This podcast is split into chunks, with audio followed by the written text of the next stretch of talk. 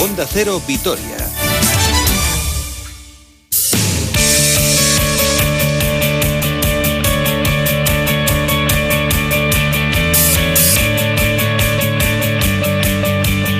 Y con esta música, esta sintonía, ya saben que nos metemos en la actualidad deportiva. Hoy, como es lunes y cada fin de semana que juega el Deportivo a la vez, ya saben que los lunes nos reservamos un espacio un poquito más amplio para analizar el partido. Conmigo se encuentra ya Roberto Vascoy. Hola, Roberto. Hola, Susana. Y hoy con alegría, además. ¿eh? Bendito puntito, ¿eh? Qué bien sabe un empate, sobre todo en las circunstancias en las que se logró, ¿eh? Porque... Oye, y contra el Barça, que al final no deja de ser cualquier rival. Y la última media hora que quizá Urcullo tenía que haber adelantado el toque de queda a las diez y media porque la última media hora de diez y media a once fue terrible ¿eh? a raíz de la expulsión de, de J. Peleteiro, pero nos encontramos con el Santo, además de San Prudencio, estuvo San Fernando Pacheco que hizo unas paradones realmente espectaculares demostrando pues el portero que lleva demostrando que es eh, durante seis años en Vitoria y un empate, hay empates que dejan mal sabor de boca, este deja un sabor de boca espectacular, ¿eh? porque además en la primera parte el equipo estuvo francamente muy bien, eh, creando problemas al Barcelona, ellos llegando, pero es verdad que no con tanta claridad, pero eh, se adelantó, además era a la vez con ese gol de Luis Rioja en el minuto 30, en, un grave error de entendimiento entre Piqué y Neto, y el andaluz que estuvo ahí insistiendo logró ese primer tanto. Y es verdad que todo cambió eh, a partir del minuto 62 con la expulsión de J. Peleteiro por esa segunda tarjeta amarilla que, por cierto, nuestro árbitro internacional, Dauden Ibáñez, decía en el Radio Estadio Onda Cero que no era tarjeta amarilla, que es verdad que J había levantado la pierna un poco más de lo debido, pero que entendía que no se podía expulsar al gallego por esa acción. Bueno, pues apenas 40, 45 segundos después, Antoine Grisman puso el 1-1 y a partir de ahí dominio total y absoluto de la escuadra de Ronald Koeman. Prácticamente se jugó eh, todo en el área del Deportivo a la vez, pero aguantó estoicamente el conjunto babazorro para sacar ese puntito que sabe a gloria para ponerle con ocho puntos en la clasificación. Al final del partido, el técnico Pablo Machín muy orgulloso de los suyos. Hemos aguantado ahí con, con la aportación de todos. Bueno, es obvio que Pacheco es el último defensor y ha hecho al final también alguna, alguna parada pero creo que en el conjunto del partido lo hemos hecho muy serio y tampoco es que el Barça, más allá de esos últimos minutos en los que nosotros sí que nos hemos atrincherado, tampoco nos ha generado tantas, tantas ocasiones porque bueno, sabemos que es un equipo muy bueno, de mucha calidad y que normalmente pues, siempre en los partidos tiene tres, cuatro, cinco, seis ocasiones. Hubo muchos nombres propios, pero uno que destacaba por encima de todos, el de Fernando Pacheco, hizo tres paradones que están dando la, vuelta al mundo, más cuando es contra el Barcelona y el Pacense, que como siempre es un tipo francamente humilde, trataba de quitarse méritos y darle el mérito a sus compañeros. Bueno, nos la gloria, ¿no? Ha sido un partido eh, muy trabajado, muy sufrido, mis compañeros han dejado el alma y nada, solo felicitarles Creo que este punto hace justicia a lo que nos hemos dejado en el campo y bueno, en la expulsión se nos puso todo muy cuesta arriba, pero el equipo ha tirado el corazón, de garras y orgulloso. Eh, al final nosotros estamos para intentar ayudar al equipo cuando no queda más remedio, contento de, poder aportar mi granito y pero sobre todo destacar el trabajo de todos que, que ha sido increíble. Por cierto, esta semana hay convocatoria de la selección española. ¿Qué tal, Luis Enrique? ¿Cómo estás? ¿Te acuerdas de un portero que hay en el Alavés? Pues no, no se, va a acordar, desgraciadamente. Oye, creí que lo teníamos al otro lado del teléfono. ¿Eh? No, ¿te ¿Cómo imaginas? Luis Enrique? Hola, Luis Enrique. si tengo a Luis Enrique es como tener a Donald Trump, casi. O sea que, pero yo prefiero a Luis Enrique. Sí, sí, sí, cosas más inteligentes va a decir. Tampoco tiene demasiado mérito, pero bueno. Eh, otro de los grandes protagonistas del partido, la gran sorpresa en la alineación, porque jugó Daverson, pero eh, Lucas Pérez ya decíamos el viernes que estaba ahí entre algodones y no era tantos, tanta sorpresa que entrase eh, Daverson por, por Lucas Pérez, pero sí la entrada de Luis Rioja en lugar de José Lu. A todos nos sorprendió mucho la ausencia en el 11 del delantero gallego, pero la verdad es que la puesta en escena Machín le salió de forma espectacular y el andaluz, evidentemente, feliz por ese punto y también feliz por su gol que le hemos puesto las cosas bastante difíciles y luego a raíz de la expulsión sí que es cierto que, que, hemos, que hemos tenido que sufrir un poco más de la cuenta, que hemos tenido casi con muchos balones, que Pacheco ha tenido que, que intervenir bastante y, como siempre espectacular. Pero yo creo que es un partido eh, para sacar buenas conclusiones, creo que es un partido para decir aquí estamos nosotros y creo que es un partido para sentirse orgulloso de lo que es el Alavés. Bueno, esto siempre, ya tenía ganas, la verdad, eh, creo que, que el Deportivo me ha, me ha dado mucho, me ha dado la oportunidad de estar aquí eh, eh, y, tenía bastantes ganas de celebrar un, gol aquí, aunque, aunque no, no esté nuestra gente, que, que siempre es más bonito. La única noticia negativa, la lesión de Chimo Navarro. Se tuvo que ir en la primera parte. Tiene una lesión de grado intermedio en el bíceps femoral izquierdo y aunque no hay plazos de recuperación, evidentemente se va a perder unos cuantos partidos. Se va a unir a la baja también de larga duración de Pera Pons y tampoco va a estar el domingo a las seis y media contra el Levante Peleteiro que está sancionado.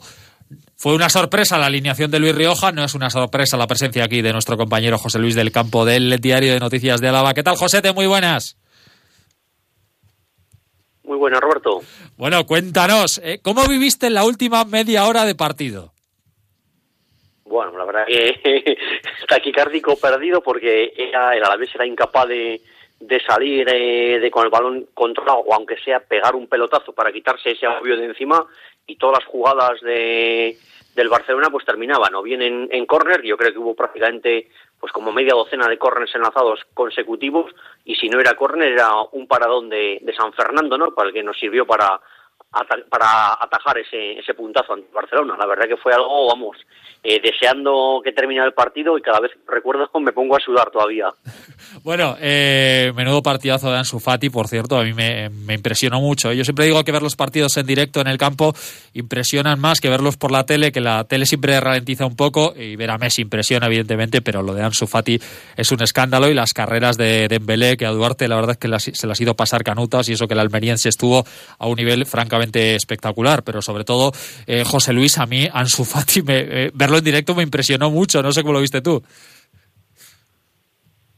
Sí, por la, por la tele es diferente, yo no, no, pude ir al, campo y la verdad que por la tele, pues lo que dices, ¿no? Ese, ese efecto y sí que se le veía que cada, cada balón que cogía era la, la referencia, ¿no? Un chaval que precisamente el sábado hacía los 18 años, pues ya, vamos, tenía más galones que incluso Messi, porque el otro día era él el que generaba y desbordaba con todo el, todo el peligro. Y en el caso de Dembélé, lo mismo, sí que ese jugador se le ve que tiene un algo especial. Hay una jugada que en el primer tiempo recoge un cambio de orientación, la pincha muy bien, la baja y en cuatro zancadas desborda a Duarte y llega a línea de fondo para, para centrar, ¿no? La verdad que por la tele es espectacular y yo sí que me acuerdo, por ejemplo, pues de haber visto a Messi en el campo en Mendy otras temporadas cuando había público o en la final de, la Copa del Rey con una altura desde la grada del Calderón que se le ve que es un jugador especial, ¿no? En cuanto coge el balón, cómo arranca, la velocidad que, que le imprime y aunque tú sabes lo que va a hacer, no hay manera de, de detenerlo, ¿no? Y el caso de Ansu Fati, pues eh, sí que es,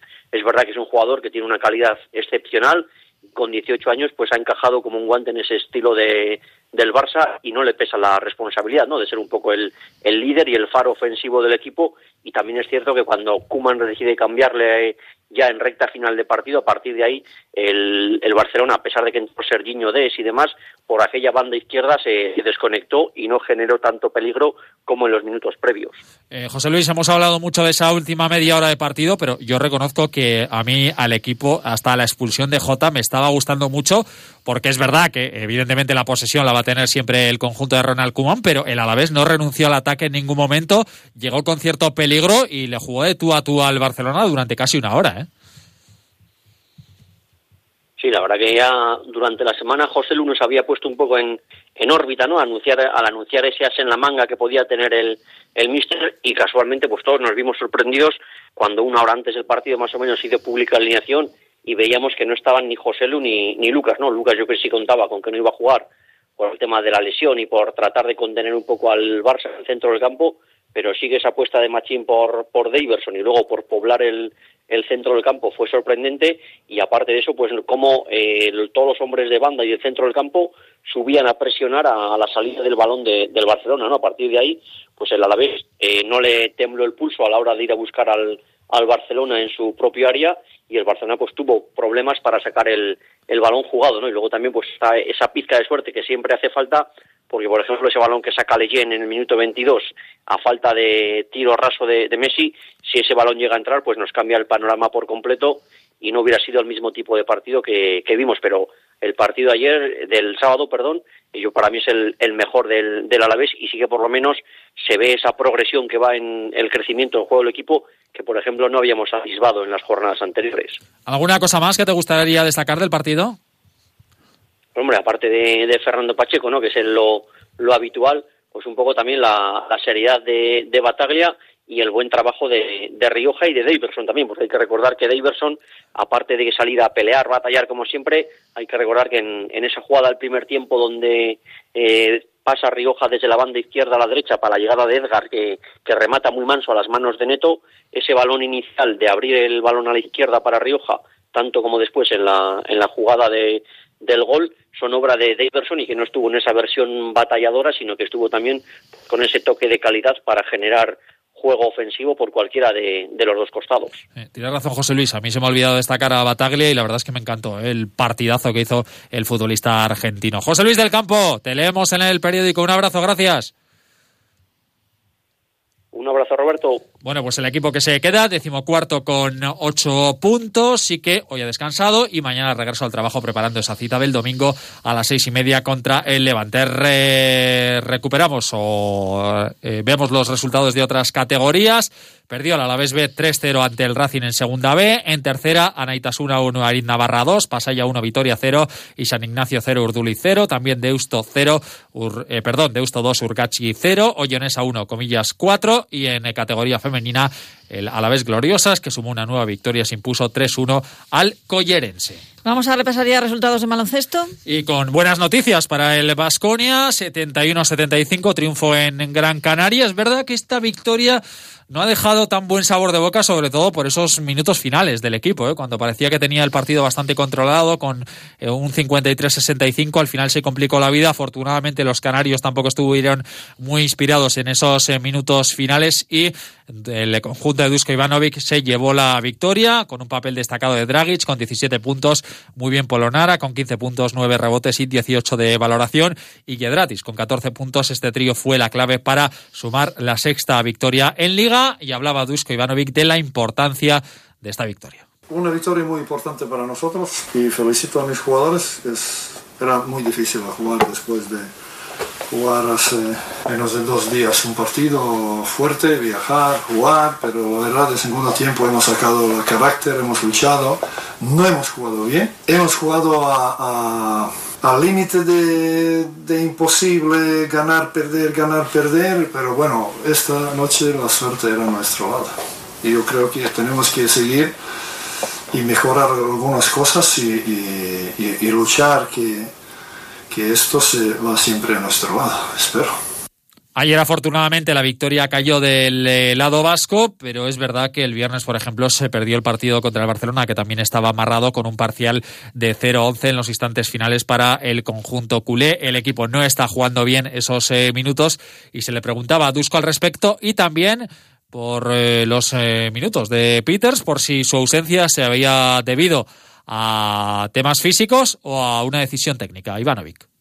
Hemos tenido ventaja lo mismo como otro día y lo perdimos bastante fácil, ¿no? Pero es una cosa que nosotros tenemos que mejorar, podemos mejorar y tenemos que mejorarlo y que mejor que el próximo partido que tenemos. Peters tiene un poco de dolor en su pierna, que la lesión que tenía antes, pero no, es, no, no ha jugado por, por lesión, no ha jugado por mi decisión. La próxima cita para el Vasconia será el jueves a las seis y media en el Bues Arena contra el Villerban, pero ojito, porque hay una reunión esta semana de la Euroliga con los clubes. Quieren cambiar el calendario, pero se quieren meter en terreno de las competiciones domésticas, con lo cual aquí hay un lío importante y es que realmente ahora mismo eh, mantener la Euroliga en este formato eh, parece muy complicado. Se quiere hacer una especie de burbuja como la, como la NBA, pero claro, ante esto tienen que ceder las competiciones domésticas. Bueno, eh, lío al canto y a ver cómo se soluciona, porque si la, si la eh, historia aquí en Euskadi está como está, al borde del confinamiento, imagínate en, toda Europa cómo está la situación en, el país europeo. Bueno, y háblame, ¿qué pasó con el Araski? Creo que tuvo, la verdad, medio partido mm, surrealista. Sí, sí, sí, efectivamente, porque se jugó la primera parte contra el Zaragoza, pero ya al descanso se empezaron a ver cosas raras y finalmente se suspendió el partido al descanso. El motivo, un posible positivo en el equipo Maño, y es que las internacionales del equipo zaragozano se hicieron las PCR, pero los resultados llegaron al descanso. Uno de ellos, un posible positivo, por lo tanto, el partido se tuvo que suspender. Eh, esto no hay quien lo entienda, es la realidad, pero Eh, es lo que sucedió. Todavía no hay fecha para ver cuándo se juegan esos 20 minutos restantes, pero es difícil de, de entender, Susana, que esto suceda en una competición en la máxima categoría del baloncesto nacional pero es lo que sucedió y bueno, pues llamaremos a Iker Jiménez para que resuelva este, este sí, el misterio. Bueno, y vamos a hablar de ciclismo porque seguimos en la Vuelta Ciclista. Efectivamente, Última aunque semana, ¿no? hoy con jornada de descanso, eso es, y mañana ya vuelven con una etapa muy importante, esa crono de 33 kilómetros, se sube al mirador de Ézaro y podrían marcarse diferencias ya en la clasificación general después de lo que sucedió ayer en el Angliru, donde Hugh Carty, que no parecía uno de los hombres destinados a meterse en la clasificación general, ayer se hizo con el triunfo en la mítica eh, cima asturiana y ojito que se pone a 32 segundos en la clasificación general de Richard Carapaz, el ecuatoriano del conjunto Ineos, que vuelve a recuperar el liderato con 10 segundos de ventaja sobre el esloveno Primo Roglic. Los tres están en un pañuelo, en medio minuto, y vamos a ver lo que sucede mañana en esa crono que puede ser importante, insisto, para el desarrollo final de la carrera. Hay que recordar que se suspendieron las tres etapas holandesas y que la Vuelta Ciclista de este año tiene 18 etapas, por eso mañana comienza la última semana. Escuchamos a Richard Carapaz hablaba de cómo había ido la etapa y de la importancia que tiene para él volver a recuperar ese maillot rojo de líder.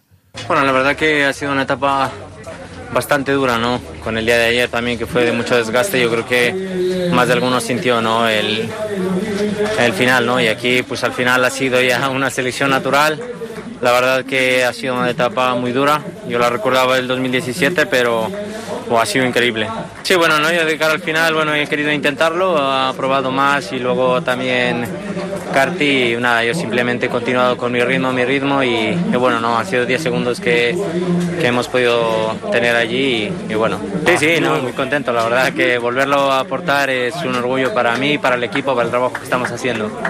Bueno, pues las palabras del líder de la prueba, recordamos ¿eh? que tenemos ahí a un alavés como es eh, John Averasturi, y bueno, la verdad es que etapas en línea hay más bien pocas para pelear por la victoria al sprint, pero vamos a ver si podemos ver eh, o tener alguna ocasión de ver al ciclista alavés peleando ahí por alguna volata. Y un minutito para que me hables de rugby. Pues además con una victoria del Gastedi, 26-25 frente al Ourense, tenía el equipo el partido bastante controlado en Gamarra, al final se complicó un poco la vida, pero al igual que el Vasconia lo sacó adelante Así que importante también esta victoria para la escuadra alavesa. Escuchamos la valoración del partido de su técnico Miguel Beltrán. 50 minutos nuestros de posesión total nuestra y luego los últimos 20 minutos como pues un poco la falta de ritmo, la falta de partidos, pues eh, igual y, hay ciertos errores que hemos cometido que en este tipo de con estas de esos equipos te marcan puntos. Entonces yo creo que teníamos el partido controlado hasta los últimos 20 minutos que igual nos hemos ido un poco con algunos errores principiantes que hemos realizado, pero bueno, muy, muy a gusto, yo creo que no hemos merecido la victoria, aunque haya sido por un punto a nosotros nos viene muy bien para, iniciar este, esta temporada en Gamarra. Bueno, Susana, pues así son las cosas y así las hemos contado. Eso que decía que decía antes Carlos Carlos Alsina, no. No, Alsina no, no, era. No, no, Alsina no. era Caparrós? Eh, no, era Ah, Ernesto Sáenz de Buruaga. Eso es, es Carlos. Alsina decía, les voy a decir una cosa, que ya no dice. Porque nos dice mucho más que una cosa. Bueno, en fin, que nosotros sí que no tenemos tiempo para decirles ni una cosa ni media más. Que se quedan con los compañeros de los servicios informativos y que volvemos mañana. Y recuerden que hay que buscar de nuevo el paraguas y el abrigo. Que el invierno lo tenemos, creo que llega esta próxima noche. Gracias, cuídense, adiós.